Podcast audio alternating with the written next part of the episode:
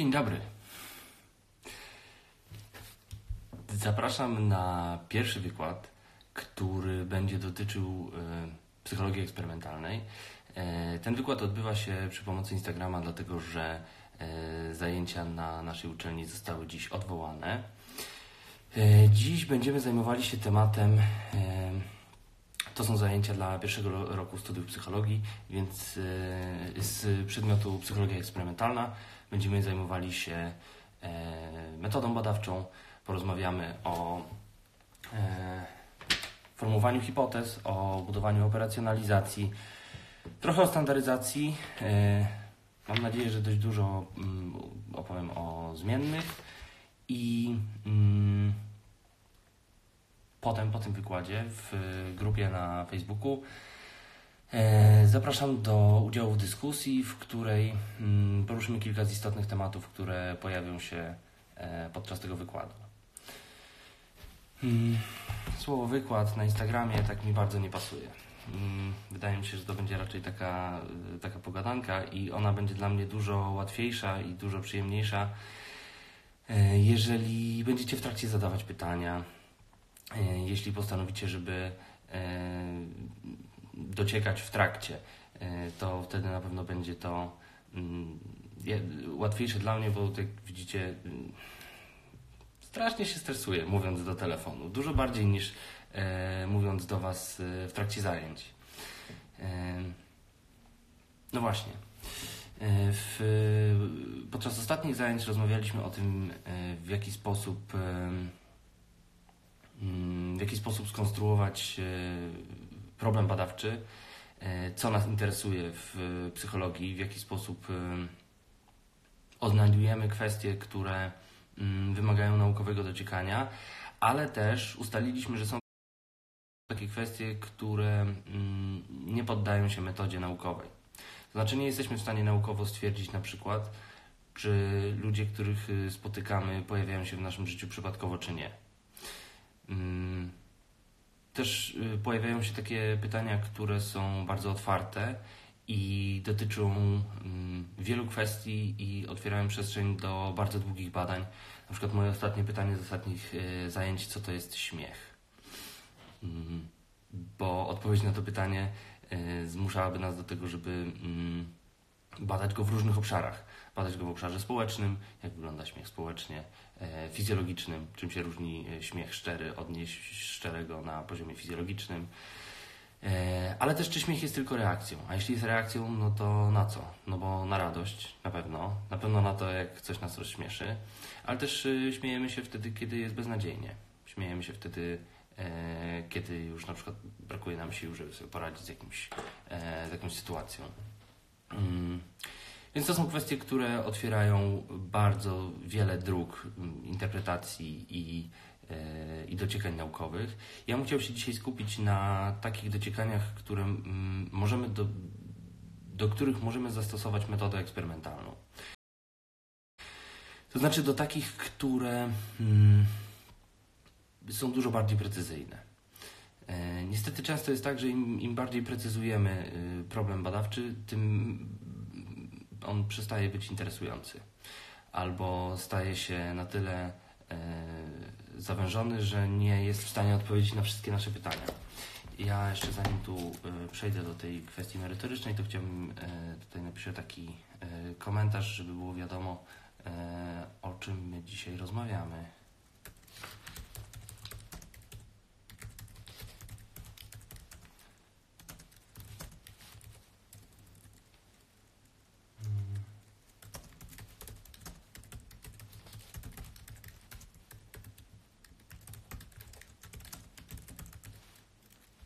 Dobra.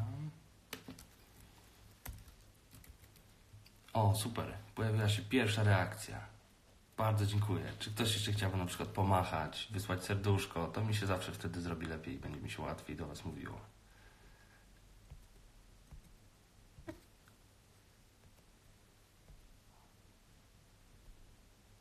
Dobra, to jest temat, którym zajmujemy się dziś.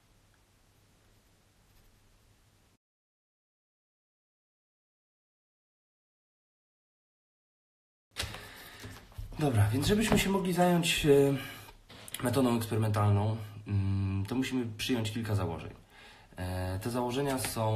Mm, o, jest. Te założenia wymagają od nas y, pewnego uproszczenia rzeczywistości i zgodzenia się wspólnego na, na pewne kwestie. Po pierwsze, musimy się zgodzić na to, że ludzkie działania są e, wynikiem czegoś. Nie musimy sobie teraz precyzować czego, bo jak zajrzycie do psychologii ogólnej albo do, do, do różnych szkół psychologicznych, to zobaczycie, że y, w każdej z tych szkół jest y, inny główny powód, który powoduje, że, e, że ludzie podejmują jakieś działania. Więc pierwsze nasze założenie jest takie, że ludzkie zachowania wynikają z czegoś. E, to założenie mm, ogólnie w, w filozofii można by nazwać założeniem e, determinizmu.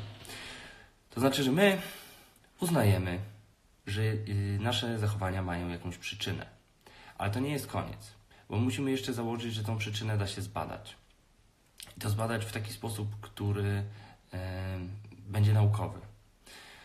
E, to znaczy, ta przyczyna musi być w jakiś sposób obserwowalna i to, co ta przyczyna powoduje, również musi być obserwowalne. E, to znaczy, że nie za bardzo możemy badać to, w jaki sposób e, na przykład wpływają na nas fazy księżyca, albo w jaki sposób, e, mm, no nie wiem, reagujemy na obecność duchów. Bo nie jesteśmy w stanie stwierdzić, czy, czy i do jakiego stopnia ta, ta przyczyna występuje. Możemy teoretyzować na ten, y, na ten temat, y, natomiast nie możemy przeprowadzić y, badania eksperymentalnego. Następna sprawa, poza determinizmem, czyli, czyli tym założeniem, że z, nasze zachowania wynikają z czegoś, musimy założyć, że mm, te same zachowania będą wynikać z tych samych przyczyn. Czyli jeżeli ktoś się na przykład uśmiecha mm, w sytuacji, kiedy opowiemy mu dowcip, E, to musimy założyć, że kiedy znowu opowiemy mu dowcip, najlepiej inny, e, to on pewnie znowu się uśmiechnie. E, musimy założyć, że ten, ten system zależności jest stały i że on jest stały w całej grupie, którą będziemy badać, a najlepiej, żeby to był system, który jest stały wobec całej populacji. Znaczy, żeby wszyscy ludzie reagowali w, w podobny sposób. Hmm. No i to musi być taki system, który da się wykryć. Te dwa założenia mm, już nas bardzo mocno zawężają, ale dają nam e, taką bardzo istotną e, przewagę nad wszystkimi innymi dociekami. Dobra, może teraz będzie to e, bardziej płynnie. Mam nadzieję, że za chwilę wrócicie. Ja sobie przypnę komentarz i Czy teraz jest lepiej z tą transmisją? Czy dalej się zacinam?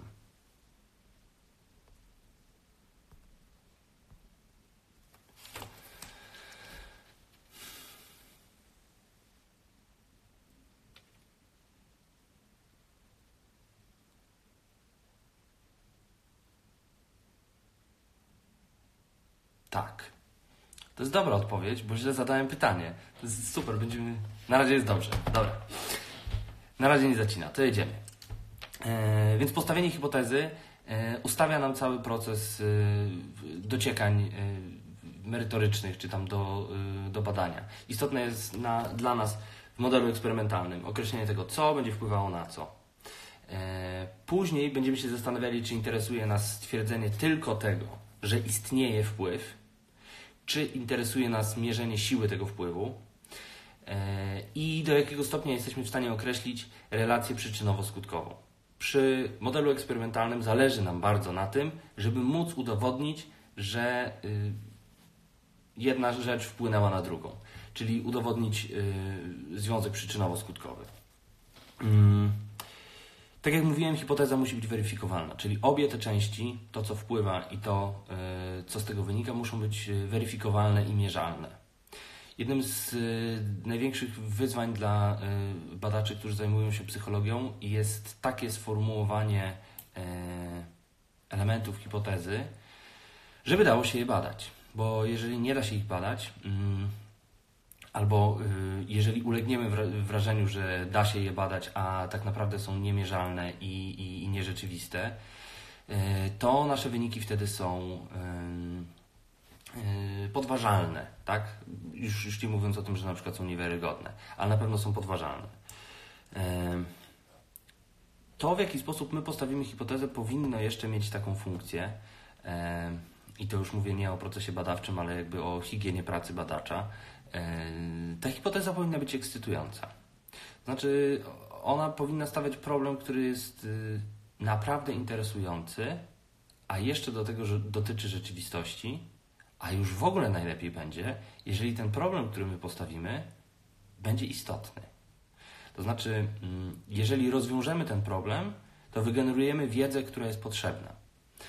Bo możemy prowadzić badania na y, tematy, które y, nas bardzo fascynują, ale nikomu nie przyniosą nowej wiedzy i nie, nie odpowiedzą na potrzeby, które, y, które mają ludzie dzisiaj. Więc istotne jest to, żeby tak badać w psychologii, żeby generować potrzebną wiedzę, a nie tylko wiedzę. Co prowadzi nas do kolejnej kwestii, czyli do operacjonalizacji. E, to jest takie słowo, które bezbłędnie nauczyłem się wymawiać dopiero na drugim roku, e, więc jakby kawał drogi przed Wami. E, operacjonalizacja to jest taki proces, w którym my przechodzimy od hipotezy, czyli od czegoś takiego, co wynika z teorii, z obserwacji rzeczywistości albo z, z jakiejś ciekawości po prostu, E, przekładamy to na takie e, czynniki i na taki język, który da się sprawdzić. E, operacjonalizacja jest taką przestrzenią dla badaczy, żeby wykazać się twórczością. To jest chyba najbardziej twórczy czas pracy badacza, przynajmniej tak mi się wydaje, bo tutaj trzeba precyzyjnie określić, w jaki sposób ja chcę stwierdzić, że wystąpiło E, wystąpiła przyczyna i w jaki sposób ja chcę stwierdzić, że wystąpił skutek. A już w ogóle byłoby super, gdybym ja był w stanie na podstawie tych stwierdzeń określić, e, jaka była siła e, przyczyny i jak silny był skutek. E, takie badania mm, opowiemy sobie później w grupie o, o konkretnych przykładach. Mam nadzieję, że też przypominam o zadaniu domowym że w Waszych y, y, eksperymentach, które chciałem, żebyście przygotowali na dziś, również pojawiły się takie, takie przykłady, jak od teorii przeszliśmy do praktyki, do mm, procesu eksperymentalnego. O operacjonalizacji krótko, bo zaraz spróbujemy sobie ją pokazać, bo, bo w związku z tym, że to jest proces, który wymaga umiejętności, to, to lepiej tą umiejętność pokazać na czymś żywym, niż dużo o niej gadać. Następna sprawa jest taka, że yy, prawdopodobnie będziemy badać wiele osób przy okazji jednego yy, modelu eksperymentalnego. Yy, to zakłada, że my musimy mieć podstawę do tego, żeby porównywać ze sobą yy, wyniki poszczególnych osób. I jest bardzo wiele niebezpieczeństw, które pojawiają się przy badaniu kilku osób. Chociażby to, że y, ludzie bardzo różnią się między sobą i bardzo różnie będą się zachowywać w sytuacji eksperymentalnej, bardzo różnie będą reagować na nią i w bardzo różnym stopniu będą spełniali nasze oczekiwania. Może być tak, że y, skonstruujemy procedurę eksperymentalną, która będzie niejasna i badani będą y, zachowywać się w sposób według nich y, absolutnie logiczny i prawidłowy, a według nas kompletnie niepasujący do e, procedury badawczej, którą sobie opracowaliśmy. W związku z tym e, istotne jest to, żeby wszystkich badanych badać tak samo. To wcale nie, znaczy, że y, wszystkich badań musi dokonywać ta sama osoba. Natomiast istotne jest to, żeby procedura we wszystkich przypadkach była taka sama. Jeżeli w trakcie prowadzenia eksperymentu okazuje się, że e, badani na przykład nie rozumieją polecenia, bo, yy, bo jest za trudne, bo jest spowiedziane językiem psychologicznym, e, albo dlatego, że mm, wymagamy od nich zbyt wielu czynności i oni po prostu w, w trakcie wykonywania tych czynności się gubią. E, w związku z tym standaryzacja to jest, y, Taki proces, w którym my wybieramy te elementy eksperymentu, które za każdym razem muszą się powtórzyć i trzymamy się tego, żeby w każdym eksperymencie te elementy się pojawiły. Dbamy również o to, żeby nie pojawiły się żadne inne. To znaczy, dobra standaryzacja jest, yy, pozwala nam na to, żebyśmy yy, opisali całą sytuację eksperymentalną. Od początku do końca. Od tego, jak yy, badany wchodzi yy, do przestrzeni, nad którą panujemy, do momentu, aż z niej wychodzi. I żeby opisać krok po kroku, co ten badany musi zrobić. E, standaryzacja powoduje, że mm, po zakończonych badaniach my możemy porównywać ze sobą wyniki badanych. I to, jak precyzyjniej będziemy w podążaniu za, za wystandaryzowaną procedurą, tak istotne e, będą te związki między mm, wynikami naszych badanych. Mm, to jest chyba jasne. Tak? Za każdym razem robimy tak samo. Mm, bo jak nie robimy tak samo, to te wyniki e, nie są dla nas, e, nie są dla nas porównywalne.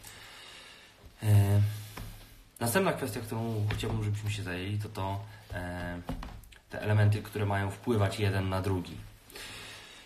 W modelu eksperymentalnym nazywamy to zmiennymi. Mm, zmienne to są te elementy, które mm, jedna ma wpłynąć na drugą.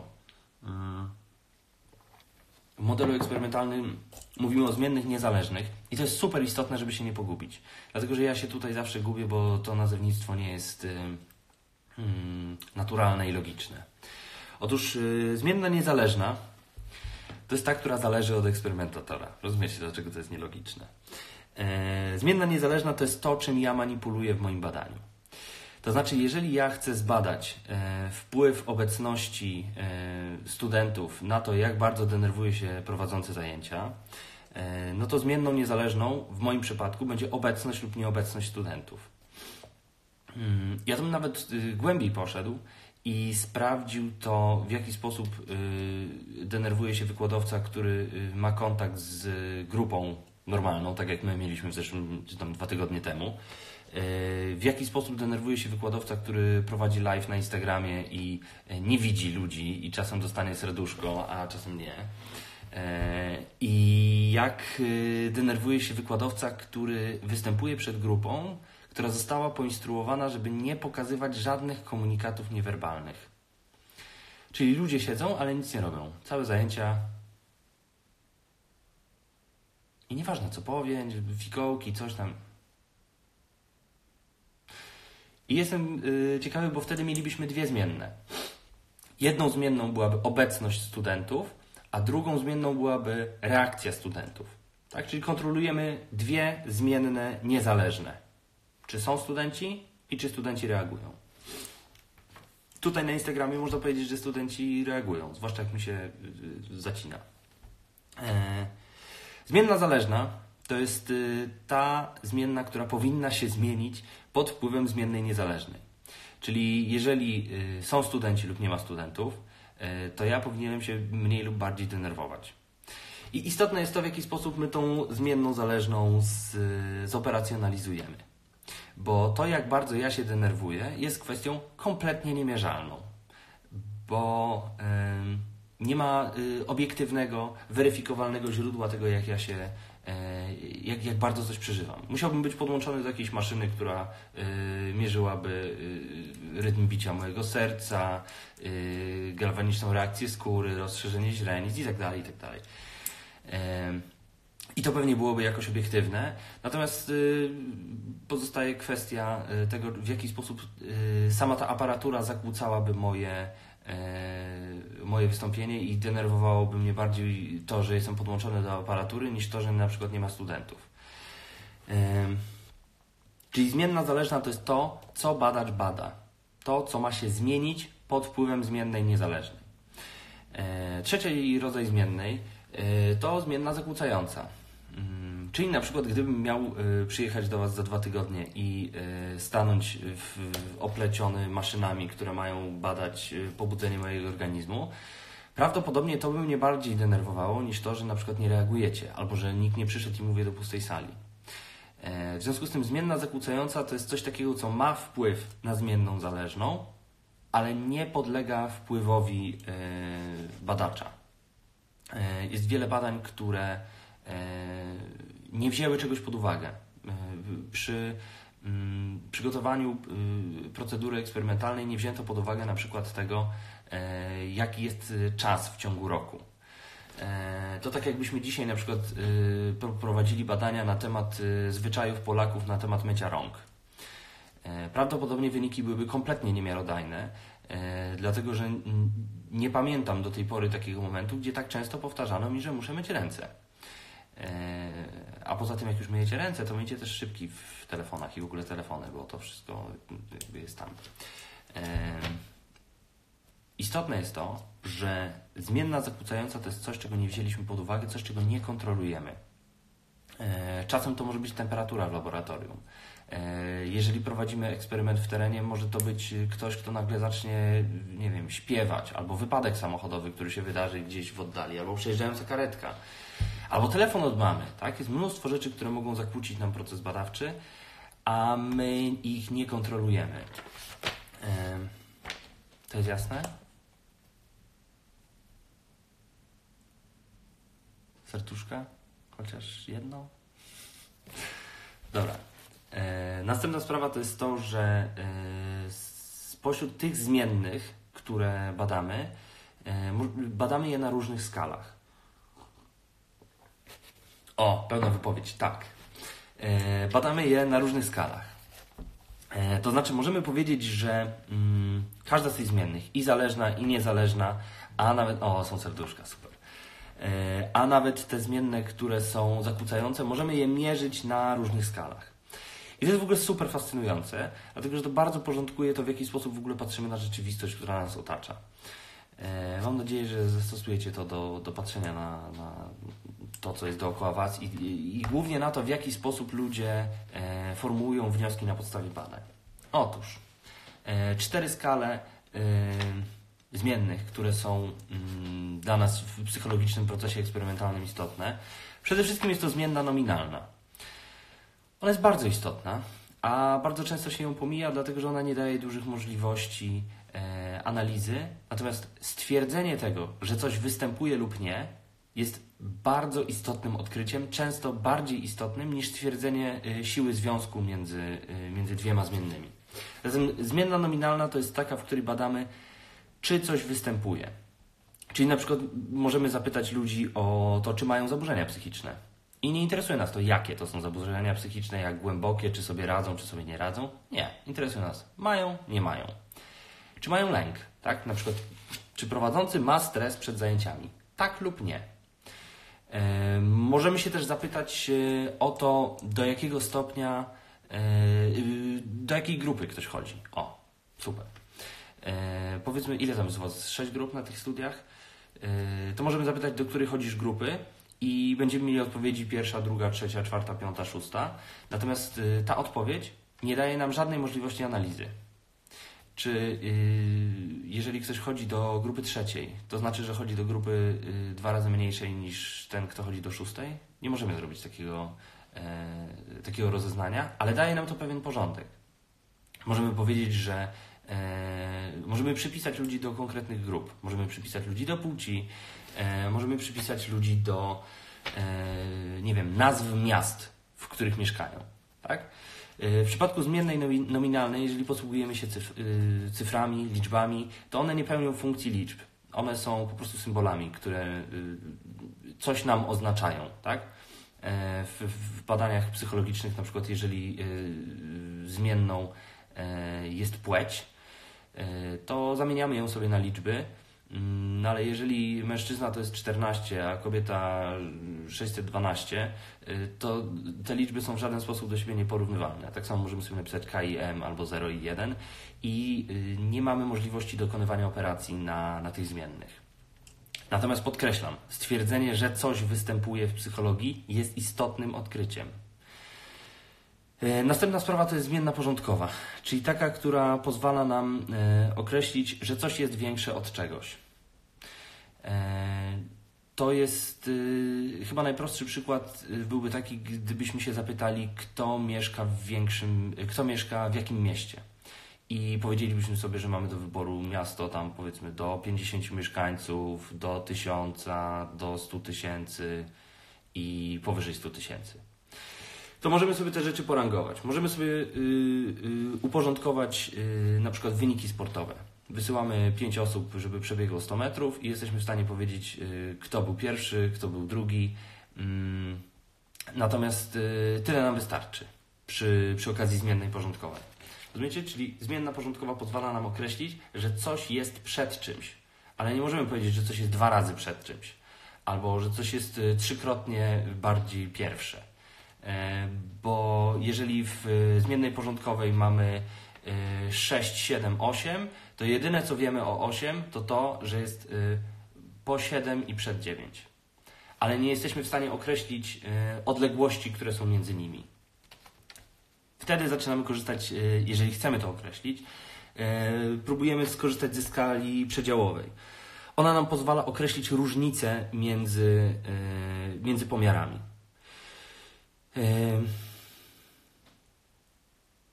Różnica między pomiarami jest y, możliwa do sprawdzenia na przykład, y, no to jest koronny przykład temperatury, bo na przykład wczoraj było zimniej niż dziś, przynajmniej tu gdzie jestem.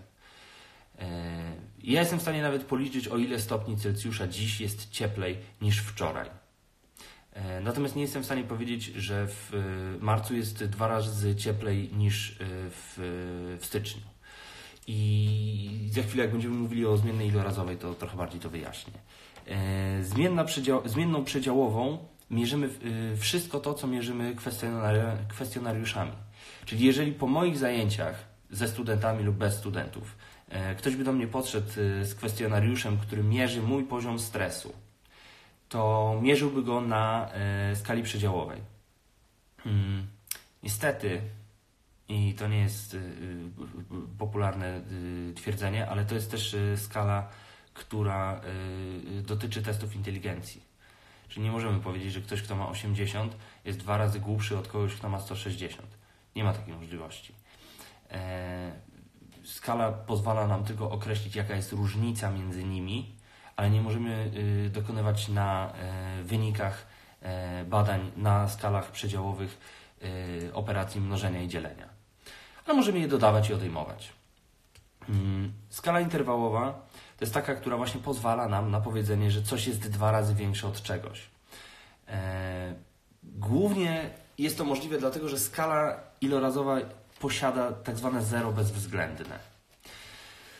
E, czyli jeżeli, e, no nie wiem, przykładowa y, y, sytuacja, mój syn ma metr wzrostu, a ja mam dwa to znaczy, że ja jestem od niego dwa razy większy. I ja mogę to powiedzieć, bo jest absolutne zero. Można na przykład nie mieć wzrostu. E, więc możemy się odwołać do czegoś, co jest e, e, absolutnie e, niepodważalne. Możemy na przykład zapytać ludzi, ile rozwiązali zadań z matematyki w trakcie 15 minut. Dać im 100 zadań z matematyki i powiedzieć, macie 15 minut. I jest taka możliwość, że ktoś w ciągu 15 minut nie rozwiąże żadnego, więc mamy absolutne zero. I możemy powiedzieć, że ktoś, kto rozwiązał 6, rozwiązał e, dwa razy mniej niż ktoś, kto rozwiązał 12. E, tak, to jest jasne. Z e, tymi stopniami i, i z temperaturą problem jest taki, że skala Celsjusza wydaje się mieć zero, natomiast to jest zero, które porównuje nas do czegoś. To znaczy, mm, w, w tym materiale, który Wam e, zostawię na grupie na Facebooku, jest super przykład, e, który mówi o tym, że jeżeli e, Zbyszek chyba ma 40 stopni, temperatura jego ciała ma 40 stopni, a kawka, którą popija, ma 20 stopni, to wcale nie znaczy, że Zbyszek jest dwa, dwa razy cieplejszy od swojej kawy. Mm. To bardziej znaczy, mm, że między nimi jest różnica 20 stopni. E, zupełnie inaczej jest w przypadku stopni Kelvina. E, dlatego, że jak Kelvin mówi 0, mm, to do takiego zera jeszcze nikt nie doszedł. E, to jest taka temperatura, w której nie ma temperatury. E, więc możemy powiedzieć, że jeżeli porównujemy e, temperaturę na, e, przy pomocy stopni Kelvina, to jest to skala ilorazowa. Jeżeli porównujemy je na, na, przy pomocy skali Celsjusza albo Fahrenheita, to jest to skala interwałowa. Takie podejście do zmiennych powoduje, że my możemy w logiczny sposób podchodzić do analizy danych. Czyli jeżeli ja zapytam wszystkich moich kolegów wykładowców z DSW. E, jak bardzo denerwujesz się, kiedy prowadzisz wykład do pustej sali? E, albo jak bardzo denerwujesz się, kiedy prowadzisz wykład do Instagrama? E, I oni odpowiedzą mi na skali przedziałowej, to ja będę w stanie to porównać. Są ci, którzy denerwują się bardziej i ci, którzy denerwują się mniej. Mogę ich zapytać, czy denerwujesz się bardziej, jeśli nie ma studentów. I to wtedy będzie skala nominalna. Tak lub nie. Nie za bardzo mogę powiedzieć, że e, przy takim badaniu możliwe jest w ogóle zbadanie e, różnic przy pomocy skali ilorazowej, bo musielibyśmy określić, czy jest coś takiego jak zero denerwowania się albo zero stresu. E, to jest o tyle trudne, że wiele teorii dotyczących emocji mówi, że ludzie całe życie i bez przerwy są pod wpływem emocji w jakimś stopniu. Czasem niezauważalnym, ale nigdy nie da się powiedzieć, że osiągnęliśmy zero. Mm. Takie podejście do, do zmiennych powoduje, że my analizując wyniki danych i analizując to, co czytamy e, w psychologii, jesteśmy w stanie powiedzieć, czy ktoś wyciąga prawidłowe wnioski. Bo jeżeli ktoś przy pomocy skali porządkowej e, mówi, że e, określa różnicę między mm, wynikami, no to popełnia błąd. Przy pomocy skali porządkowej możemy tylko powiedzieć, co było przed czym, a co było po czym, ale nie możemy powiedzieć, jak daleko. E, tak samo jak y, zadajemy pytanie o to, czy mieszkasz w mieście, które ma powyżej 100 tysięcy, czy poniżej 100 tysięcy. Możemy stwierdzić, że ktoś mieszka w większym mieście, ale nie możemy powiedzieć, jak, jak dużo większe jest to miasto, dlatego że posługujemy się pewnymi rangami. Tak, tak samo jak y, pytamy ludzi, czy jesteś w przedziale y, nie wiem, 20-40 czy 40-80. Możemy powiedzieć, że jedni są starsi od drugich, ale nie możemy powiedzieć o ile, bo ta skala nam na to nie pozwala. Y, to jest właściwie to, co chciałem dzisiaj powiedzieć podczas tego 40-minutowego pogadania przez Instagram. Y, za chwilę będę wrzucał na grupę y, osi do grupy. E, cztery zadania, z którymi chciałbym, żebyście się dzisiaj spotkali i, i, i żebyście tam udzielili odpowiedzi na, na pytania, które w grupie się pojawią. Chciałbym jeszcze powiedzieć taką jedną rzecz, która y, przychodzi mi do głowy ze względu na sytuację, w której się znaleźliśmy. Y, bo sytuacja jest dość wyjątkowa. I chciałbym, y, zwłaszcza studentom psychologii, polecić spojrzenie na tą sytuację z perspektywy badacza czyli żeby głęboko i, e, i metodycznie zapisywać, badać i, i, i badać samego siebie.